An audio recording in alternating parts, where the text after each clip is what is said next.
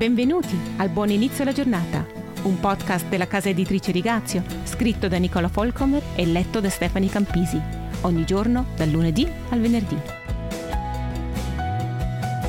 Tanti profeti hanno parlato come con dei muri di cemento, ma Ageo no. La gente ha ascoltato e ha reagito in modo positivo. Le conseguenze non tardarono ad arrivare. Tre settimane e mezzo dopo la prima esortazione, Dio parla di nuovo attraverso il suo profeta Ageo, come leggiamo in Ageo 2. L'attuale casa di Dio non regge il confronto con il precedente e glorioso Tempio di Salomone, ma il popolo di Dio non deve lasciarsi scoraggiare dal continuare a costruire per la gloria di Dio.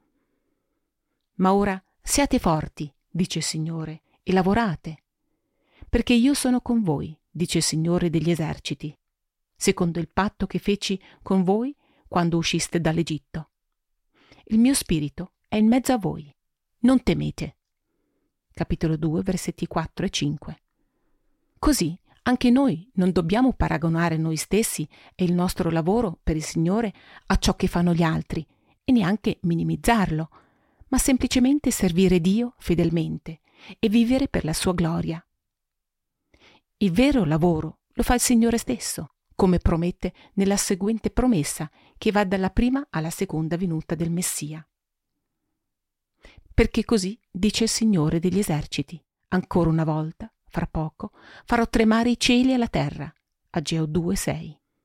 Cioè tutto sarà scosso, il naturale e spirituale, ma è una scossa piena di speranza. Farò tremare tutte le nazioni, cioè tutti non credenti in Gesù del mondo intero.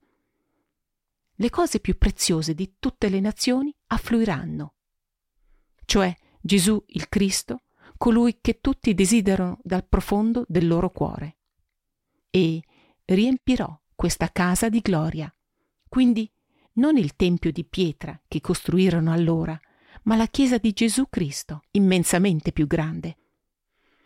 Meglio ancora, è Dio stesso a garantirlo, la sua provvidenza è garantita. Mio è l'argento e mio è l'oro. Il culmine di queste dichiarazioni di Ageo si raggiunge nel versetto 9. L'ultima gloria di questa casa sarà più grande della prima. Con ciò si intende l'influsso di Dio attraverso la sua casa spirituale, la Chiesa di Gesù.